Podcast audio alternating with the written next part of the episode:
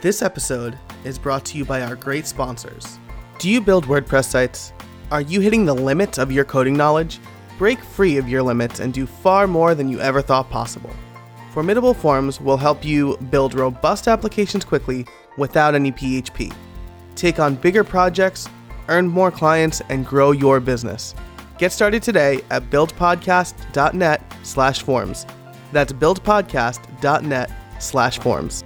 BoldGrid works as a suite of plugins designed to help you create WordPress websites faster and easier than ever. BoldGrid will improve your workflow by providing direct access to free themes, page templates, photography, design elements, forms, galleries, and much more right from your dashboard. And the BoldGrid page builder allows you to easily drag and drop and edit this content as you see fit, all without having to use shortcodes. To learn more, head over to buildpodcast.net slash boldgrid. That's buildpodcast.net slash B O L D G R I D. And now, on with the show. Hey, everybody, welcome to another episode of How I Built It, the podcast that asks, How did you build that? Uh, today, my guest is, I never, I always forget to ask how to pronounce the last name, so I hope I don't butcher this, Daniel Bachhuber of WPCLI. That's pretty good. All You right. got it. Awesome. Uh, Daniel, how are you doing today? I'm doing great. Awesome. Thank you for joining me. We're going to talk about a product that I just recently started using, like, much to my dismay. Like, I wish I started using it, like, a long time ago. Uh, it, it helped me delete, like, 3 million spam comments from a database where nothing else, like, literally nothing else worked. Like, like using WPCLI to write a direct query to the database was the thing that worked best for me. So uh, I'm very excited to talk to you about this and, and everything that you've done for it and then and then plans for the future. So why don't we start off with telling us a little bit about you uh, and about WPCLI and, and how you came up with or acquired this idea, right? Because I think it was somebody else's before yours. Is that right? Yeah, the project started about five or six years ago by a guy named uh, by the name of Andreas, and then um, you know he worked on it for a little bit, and then a, another guy by the name of Scribu, also known, as Cristi, picked it up, was the maintainer for a few years, and I picked up maintainership after that. So I really got into it from um, my time at WordPress.com VIP. And the context there is, um, you know, WordPress.com VIP, you know, at that time was hosted on WordPress.com, and WordPress.com is this massive WordPress multi-site installation, right? It's huge, huge, tons and tons of code. Every VIP client is a theme in the themes directory, right? So thousands of clients potentially and thousands of themes. And one of the kind of aspects to working for WordPress.com VIP is running scripts against client sites. You know, an example is I want to assign category B to all posts with category A. Well, because their site is hosted on WordPress.com and it's shared tenant architecture, such that their site is sharing the same code base of you know all the other sites on WordPress.com, it required us as you know VIP code wranglers uh, to run those scripts. And at the time, you know, VIP had dozens of these scripts that performed one-off tasks, you know, quite helpful. Quite helpful, you know, because you'd get a support ticket, you know, someone wants to do something, then you'd look in the bin directory and see if there was a script for it. And if there was a script for it, then you saved yourself two hours of time writing a new script for it. However, the challenge at that point was that every one of these scripts had different usage instructions and different idiosyncrasies. And it was, you know, 15 to 20 minutes each time to figure out how it worked and whether it actually worked for your needs or what it, you know, it was slightly different than what you needed and you'd have to adapt it. And so that just kind of drove me bonkers up the wall. I'm an OCD, you know, kind of details oriented type of person. And it, I just could not handle the fact that all of these scripts were so difficult to run. So I wanted to standardize usage instruction And uh, Thorsten Ott, another VIP engineer at the time, recommended I check out WP CLI as a project to kind of emulate. There was already the concept of writing custom commands, so he suggested I write, you know, custom commands for the different things I wanted to do. And I ended up getting really involved contributing to WP CLI a lot of the bin scripts that were on uh, the WordPress.com code base. And then from that, you know, eventually Scribu decided that he no longer wanted to maintain WP CLI, and so I stepped in as as the new maintainer. Nice, nice. So uh, WP CLI is an open source project, right? Anybody theoretically can contribute to it. Right, open source, MIT licensed. You know, I have a lot of thoughts on open source that have really matured over the years, which is kind of interesting. I do believe generally in the statement of you know, open source is one of the greatest ideas of our generation. It's had huge transformative impacts on every single industry already. And I think it's very much underappreciated. You know, many huge businesses are built on open source code where, you know, whether or not that project is moving forward or not is not actually something that the company may even have visibility into. So they've created this dependency on you know some piece of code that and, and community of volunteers and maintainers and that sort of thing that they just you know don't have any interaction with. So yeah so it's open source mit licensed command line interface for wordpress. Anything that you can do through the wordpress admin you can do at the command line. And you know like you experienced you don't really know what that means until you experience it and it's just mind blowing it's like i used to do this through the web like this is bonkers you know? And even when i use the web now i have you know all the different url patterns for the admin memorized. So i don't even you know i can bypass the clicking through you know because the clicking through is actually somewhat time consuming. Yeah absolutely. I mean like it's it really is. If you know anybody listening out there i would encourage you to to check out wpcli i know the command line interface can be scary if you don't work in it a lot but there there are some things I do. There are some right but right before this call, Daniel's telling me how he's uh hanging pictures and the one picture that was hanging up just fell. I'm gonna have to like take a screenshot and include this. And the, the frame broke too. Oh, this man. is the problem that I had last with my last set of picture frames. And so I thought I got more durable more durable hangers, and now I didn't. And so I'm actually probably going to take the rest of them down because I don't want to break more frames. Ah. Oh man. It's just you know to bring this back to the t- you know topic at hand. It's just like getting destroyed by a bug. Like you think you've fixed the bug, you've pushed it to production, it works for five minutes, and it's caused all these other problems that now you have to clean up. Yep. So actually, that's that's a great segue because you are um, you're one of the more developer centric. You're like a, a heavy back end dev, I would say. Oh, I do CSS too. Don't get me wrong. I do actually. So one of my first jobs, I was digital media manager at CUNY Graduate School of Journalism, and I did everything from server admin to back end to front end to design on the front end to print design to teaching HTML CSS classes. Nice, nice. And that's are you from New York? I'm from Portland, Oregon. Oh, okay. Well, gotcha. out, out, you know, outskirts of Portland, Oregon suburbs. Gotcha, gotcha.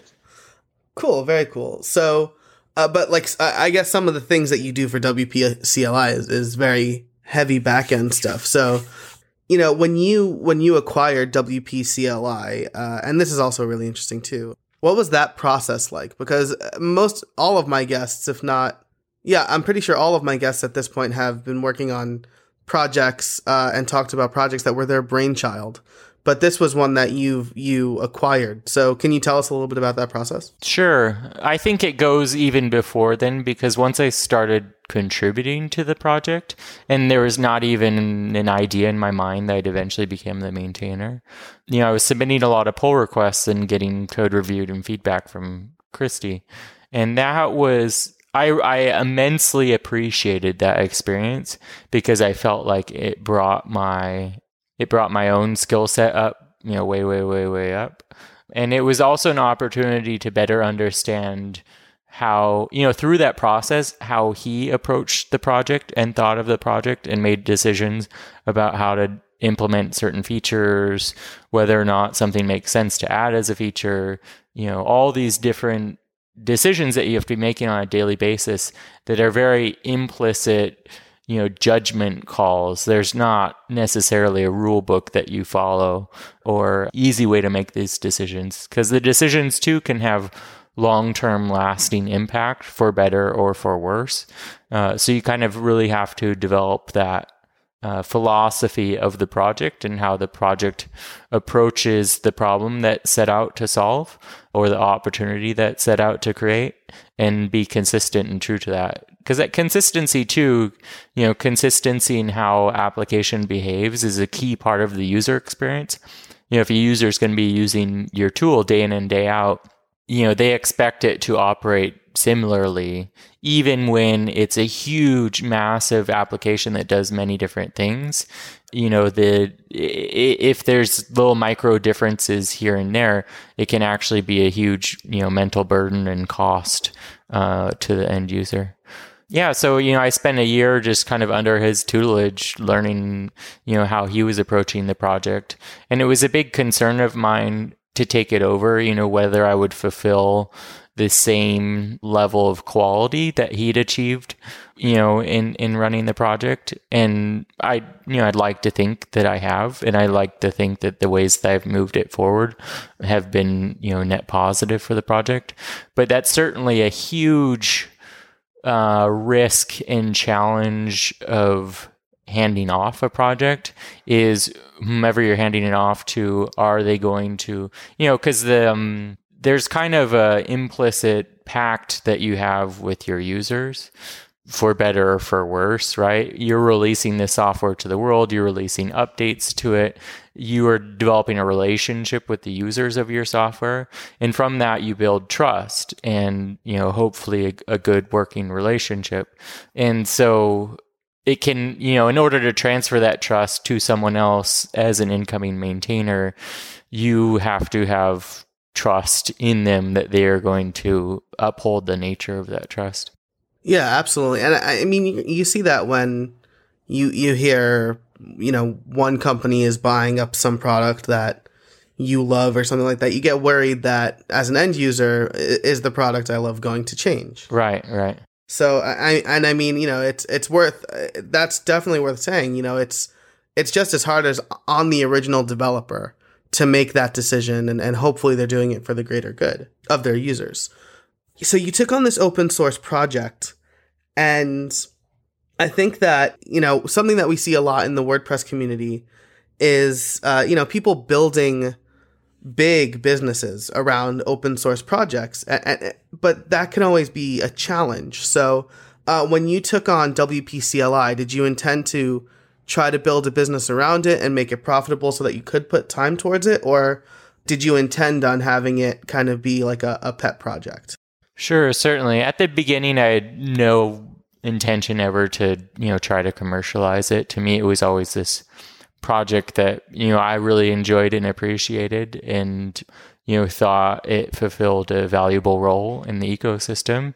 And I wanted to just, you know, as a part of my way of giving back or whatever, and to scratch my own itch, I wanted to see the project continue on as it had. In the last year, that thinking has changed a bit in the sense that I've really come to appreciate. So, you know, I spend a good amount of time on a regular basis maintaining the project. And I think that projects that last a long time and are considered healthy it requires that input of regular, consistent labor. People doing the unsexy work that's needed to, you know, keep the project healthy and, and move it forward. And so initially I'd I'd gotten into that and been able to kind of contribute that on my own on a volunteer basis uh, comfortably, you know, alongside my consulting business. It just, you know, I fitted in alongside all of my other work and, you know, would prioritize getting new releases out and that sort of thing. Although releases would be delayed by, you know, up to four weeks, you know, five weeks if I had some other big project that was going on, just taking all my time. And in the last year, I've really developed this opinion that WPCLI, in order to be successful in the long term, needs substantial commercial investment, ideally, in my opinion, from a few different players, because well, it needs commercial investment because you know it had received my own commercial investment over a period of time, and I think benefited from that. But I can't be committed to the project, you know, indefinitely. You know, thirty year lifespan, and when it's time for me to move on. I want it to live on. I want it to be able to live on beyond me without having to you know, hope, you know, like depend on luck that someone else thinks it's within their, you know, self interest to volunteer, you know, a huge amount of time uh, towards the project. So, you know, last year uh, developed this opinion that it needs commercial investment. And I decided I'd start my own business as a way of being kind of the first one to contribute significantly to WPCLI. And over the course of the year, the business it actually like evolved reasonably well. You know, it was maybe doing as well as kind of like any other premium plugin sort of business could expect to be doing after a year. But I realized that you know my own time is zero sum, and at you know, at the point of like a month ago in December, that the time that I spent on my business run command was time taken away from WPCLI, the project. Because in both cases, like it wasn't enough money coming in that it was like I could take away from my work to put into my business. And and because you know, they were on similar but divergent paths, I came to the realization that, you know what, like as much as I want for this to work out, there's no guarantee that it's going to work out. And I, you know, I think I just need to call a spade a spade and, and end it as an experiment. Gotcha. So I guess we can, let's get to the, the banner question here, right? And there's a couple of ways that we can do this, right? And, and the banner question, of course, is how did you build WPCLI, which was a pre-existing product that you've uh, attempted to build a business around. So maybe you can kind of talk about your development tools and and a couple of the deep dives into kind of the WordPress uh, WordPress core uh, to make it work, but also the things that you did to try to build a business around WPCLI, what worked and what didn't work, and then we can move into kind of your plans for the future uh, WPCLI support. Sure. So the first tool that comes to mind is a testing framework called Behat. And Behat is behavior, or actually, I think it's business driven development. Let me just Google that. behavior driven development. I don't know why I thought business. Anyways, point being, you might be familiar with, you know, PHP unit and unit tests. And unit test test this you know particular unit of functionality. So for instance a function that formats zip codes right? You'd write a series of unit tests to verify that you know given all these different scenarios where a scenario is some data that's input by end user you know the function correctly transforms that data into x.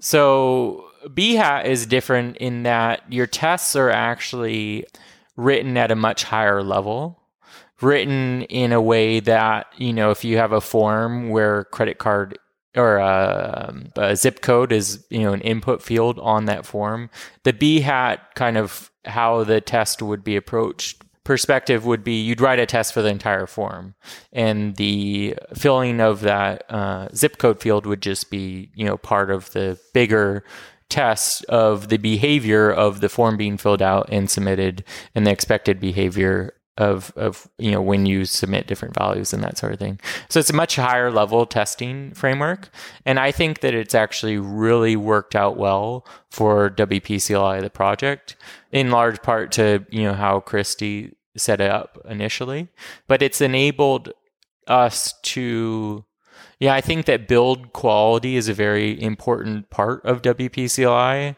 you know, not shipping bugs, not shipping regressions, that sort of thing. And or and when you get to a five, six year old project, you really do need to have test coverage in place to have some level of sanity that you're not just causing, you know, but random bugs, you know, that no one's going to discover for six months. And when they do, it'll be, you know, painful discovery. And so because of Behat, I think the project has been really able to mature at a at a healthy pace, a healthy clip, because you know all levels of contributors have been able to contribute to it, and it's easy for you know the maintainers to determine yes, this contribution passes existing tests and add some new functionality, and there's new tests for that functionality, and so on. Gotcha. So that's that's really cool. Uh, testing is something that automated testing, I should say, is something that has become very popular in the WordPress community in the last few years, I feel. And and correct me on this analogy, but the unit test would almost be like kicking the tires on a car, right? Like making sure the air is, is in the tire. And then behavior testing would be like drive like going on a test drive with the car. Is that about right? Right, right. Going on a test drive in the car on a snowy road on yeah. a dry road, you know, on a rainy road, so on and so forth. Gotcha, gotcha. So uh, those two can definitely work hand in hand. You do the unit tests, you release the full form, and then you do the behavior testing. Is mm-hmm. that okay? Yeah. So with WPCLI and there not being a, a kind of a front end piece to it, could you kind of maybe walk us through one of the behavior tests for that? Sure. One of the ones I actually just wrote this morning, in fact, there's a series of commands around manipulating the object cache. So the WordPress object cache is, um, it's just the default implementation is in PHP memory. When it uh, reads some data from the database, it'll store that in a consistent way in PHP memory to prevent that, you know, when that same data is queried again from it hitting the database again. So it's just a, you know, easy easy to implement scaling layer. So WPCLI, so, go ahead. Oh, sorry. So just uh, like you want to get the the post with the ID one two three, you grab it from the database at first, and it's stored in object right. cache, so that every time you want to access that post, you're not hitting the database. Mm-hmm. Is that correct? Okay. Correct. Cool. And so there's a series of functions that you know, you can call in your own code, WP cache get, WP cache set, that sort of thing, that there are equivalent WP CLI commands. So actually, yeah, I mean, they're more or less the same, right? The, you know, WP cache get is the function, but it's also the WP CLI command. So the test that I wrote this morning, the, there's some behavior of the object cache in that you can save key value pairs of data but those key value pairs of data can also be a, as a part of groups, and you don't aren't required to specify a group. You can just you know use the key value uh, pair. But if you wanted to group your data, you know in in a, for a reason that makes sense for whatever you're working on, then you can do that. So WordPress's behavior is that if you don't supply a group, it uses the group of default and when you don't supply a group, that also includes supplying an empty string as a group. Under the hood, it will change that to the default group. And so the messaging in WP CLI was incorrect uh, in that if you you know did WP cache set and your key was foo and your value was bar, and your group was left blank, it would say successfully set, you know, object key in group, you know, empty string. Well, I'm OCD about these sorts of things. And so I noticed that and thought, oh, it would be more correct to display to the end user that the empty group that they've provided is actually the default group. Because when they go looking for where the data is, you know, WordPress kind of equates those, those to be the same thing. So I wrote a series of Behat tests that when I did WP cache set and didn't supply a group, it would it ended up in the default uh, group, and the messaging, you know, was was corrected to be such. And and Behat, you know, just you've got to check it out because it's so good. All of these tests are written in very human readable form.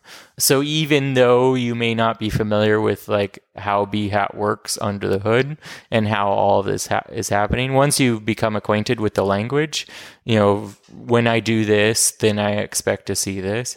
You write that out in English and then Behat executes the test suite for you. And, you know, if something is wrong with your code and your tests aren't passing, you have a great degree of visibility into that. And not only that, but because it's automated, easily run it on on every you know change to the code base. And it just like you know it's hard for me to imagine working on a mature project without test coverage at this point because i'm so terrified. You know it's easy to make accidental mistakes if you don't have test coverage. You just don't even you know you may think you know the impact of you know this two line change that you're making but you don't truly know the impact unless you have test coverage for it yeah, absolutely. And like you, you know, you make some assumption that X was working before I made the change, and therefore X is still working. But anything could have happened to X, mm-hmm. we know. So, and to bring this, yeah, to bring this back to running an open source project too, like. I think that tests are invaluable for a project because if you want your project to be open to a variety of contributors, random drive-by contributions from people that, you know, decided that they wanted to to fix some bugs or whatever. You know trust is a huge factor of that right? Like how do i trust this how do i know that i can trust this person's code and that the code that they're submitting you know because they're coming by once right? They're gonna yeah. you know submit a pull request you know hopefully they'll see it through to completion. If it causes a bug and you have to deal with that bug three months ago then it's kind of like net neutral contribution to the project, right? Because it's like, well, it's great. You know, I love having new contributors. But if new contributors are just contributing a bunch of code, then it's like my total amount of time and effort has been greatly increased. And so uh, with tests as a part of that equation, you can really think through the contribution as a series of tests that you know you want to have passed. And if there aren't sufficient tests then you say hey please add some tests to this so that we can have this conversation about in a, in a very explicit way describing how that new functionality is expected to work. Gotcha. And that makes a lot of sense. That's really great to hear. I'm really glad that we're talking about uh, the testing because i think that's at least for me that's a big sticking point. Like i hate testing my code personally because mm-hmm. you know i'm essentially I build something and then I'm trying to break it. Mm-hmm. But to, to kind of keep it on the open source project route, you know, like we said a little while ago, uh, making these things make financial sense uh, could be tough, right? Recently, it was announced that you tried to do a few things to to uh, make some money to allow yourself to spend more time on WPCLI, and an announcement came out that it was falling under kind of the WordPress.org blanket. Is that right? Mm-hmm. Could you talk a little bit about, as much as you can, how that happened and then what that kind of means for the future of WPCLI? Sure. So basically, what happened is the beginning of December, I came to this conclusion that, you know, creating run command, premium commands business isn't isn't going to work out. You know, I just don't have a great degree of confidence. And part of that is the lack of confidence is that I think it's really hard to sell developer tools to developers because there's this unless it's like something obvious like an application that you can download but when it's like of the open source realm already you know people are, there's just a you know negative mindset mm-hmm. and and and similarly too i found that when i was working on the premium wp cli stuff it wasn't as enjoyable because I had less users. You know, I didn't have people asking as many questions. I like working in the open. I like being able to accept contributions from people and that sort of thing. So I just came to the conclusion, you know, it's not going to work out. And as like a last ditch effort, I launched this kind of like, I mean, really the best way to describe it is like give me money campaign. like very direct ask. Like how much yeah. is WPCLI worth to you? If it's worth you know 100 bucks a year then give me 100 bucks a year if it's worth 1500 bucks a year give me 1500 bucks a year if it's worth you know 7000 a year then give me 7000 a year and it was you know it's like i'll give this about like 10 15% chance of working out where working out is being able to raise a reasonable amount of money. And I haven't made that number public because I think that there's a lot of challenges with like transparency reports. But at a high level, my goal is to be able to pay myself part time to work on the project and then also be able to hire, and, and this is still the goal, to be able to hire a couple other people to work part time on the project. And I think the part time aspect's really important because I think that you need to be able to you need to be solving problems in the real world and have real world problems to solve. But then you also need dedicated time to contribute those solutions back to the open source project that you're responsible for. I think a lot of open source projects actually struggle because you know their contributor base doesn't really have the dedicated time to seeing a solution through in, in the project that they've uh, you know been dependent on so so that you know so like give me money campaign ran it for a week you know i i'd kind of gotten to like a break even point yeah it was not great timing to be frank. Like asking companies for money at the end of the year when their budgets are already pretty much done. It's like eh, yeah. not not the best decision making on my part but what it came down to was I actually don't own the WPCLI.org domain. And I was talking with Andreas, the original creator, about him giving it to me in some form. And he was on the fence about whether or not to give it to me outright or lease it to me for like a buck a year under some terms. Because it's this you know it's like there's parallels in the real world. It's like a park that i'm responsible for maintaining. And there's like this the original creator of the park that wants to make sure that the park remains like open for everyone to use and that the monetization aspects don't like hamper people's abilities to use the park. Mm-hmm and this and the timing for this you know kind of negotiation was the same time that I was meant to take a vacation and like just be able to mentally check out from work. So again, not not great timing on my part. And when I finally, you know, got to talking with him again, I was, you know, they kind of give me money ask. The intent for that only was ever to like make enough money to be able to hire people to work on the project. It wasn't to like operate a independent business that's like profitable that I'm going to sell. And and so, you know, just kind of given the challenges involved, you know, it's like this is like it doesn't make sense to do this independently just cuz like even if I can like raise enough money for the first year. Well, the the give me money like my goal was, you know, kind of bare minimum and then I was going to like run advertising on the site or something to make more money you know. Yeah. So I was just like eh, not not going to work out, and and you know the you know WPCLI being the official WordPress project has always been in the cards. Like personally, I have liked its independence in the sense that like I feel like it, it that independence gives it gives it the opportunity to operate at the intersection of everyone's needs and commercial wants and not necessarily be like influenced by one, you know, key stakeholder. But I think I've got an arrangement worked out with Matt now where like I can still feel comfortable with that, but it also now has a long-term future because like if I get hit by a bus, like there's going to be more people that can just kind of like pick it up. And you know, who knows how the project would move forward after that point. But le- at the very least, like I no longer feel solely responsible, you know, for the project. And and two, there, I think it's like really important to acknowledge and and appreciate that just because it's an official WordPress.org project doesn't mean like I'm still fundraising. Like I'm mm-hmm. like at a bit about a fifth of the way towards where I want to be. And WordPress itself is the creation of, you know, dozens of companies that uh, contribute, you know, significant amounts of employee time towards the project, right? There's DreamHost employees, there's GoDaddy employees, there's Bluehost employees, there's Automattic employees and a lot of that you know is kind of like you know come from matt's ability to negotiate that with with the companies and so for WPCLI it's a little bit different of an experiment in that the crowd the funding will actually come from a variety of entities like i think i've gotten 60 individuals to contribute you know, so far.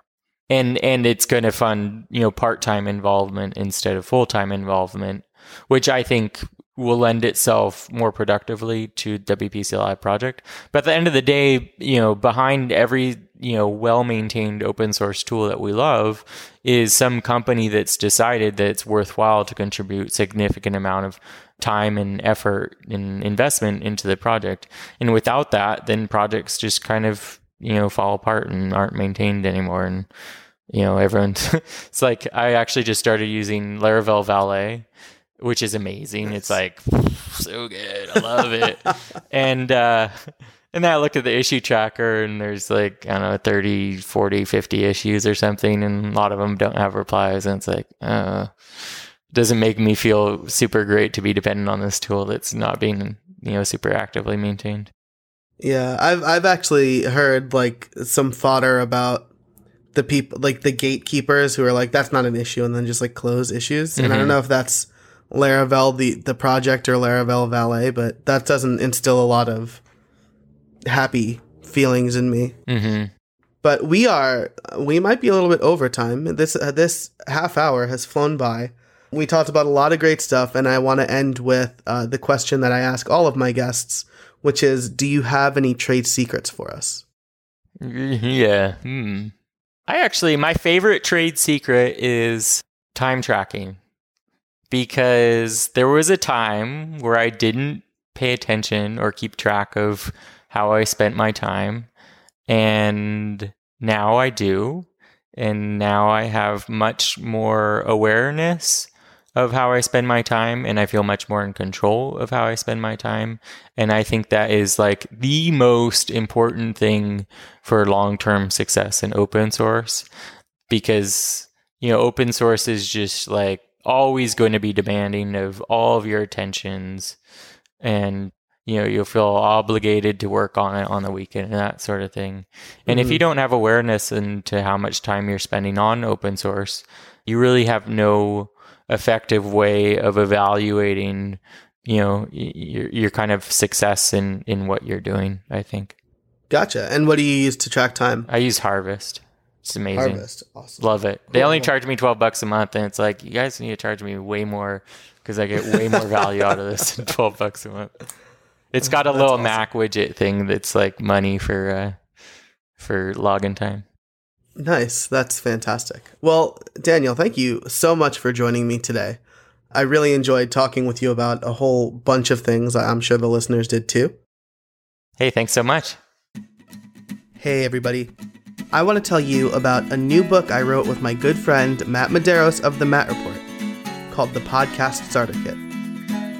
It's a QA style book that tells you exactly what you need to get up and running with your own podcast. I've had lots of fun over the last several months with how I built it, and I want to share what I've learned with anybody looking to start their own podcast. In the book, Matt and I try our hand at answering 23 questions that you need to ask yourself before you get up and running. We also include several resources, our favorite equipment, and a checklist at the end. Head over to thepodcastbook.com to check it out. It's only $24, and it'll save you hours of time researching the right tools, where to upload your podcast, how to run a good interview, and a lot more. That's thepodcastbook.com. Thanks so much for listening, and thanks to our great guest and fantastic sponsors. If you liked the show, please rate it and subscribe on iTunes, in Google Play, or whatever your podcast app of choice is. If you have any questions, be sure to reach out at howibuilt.it.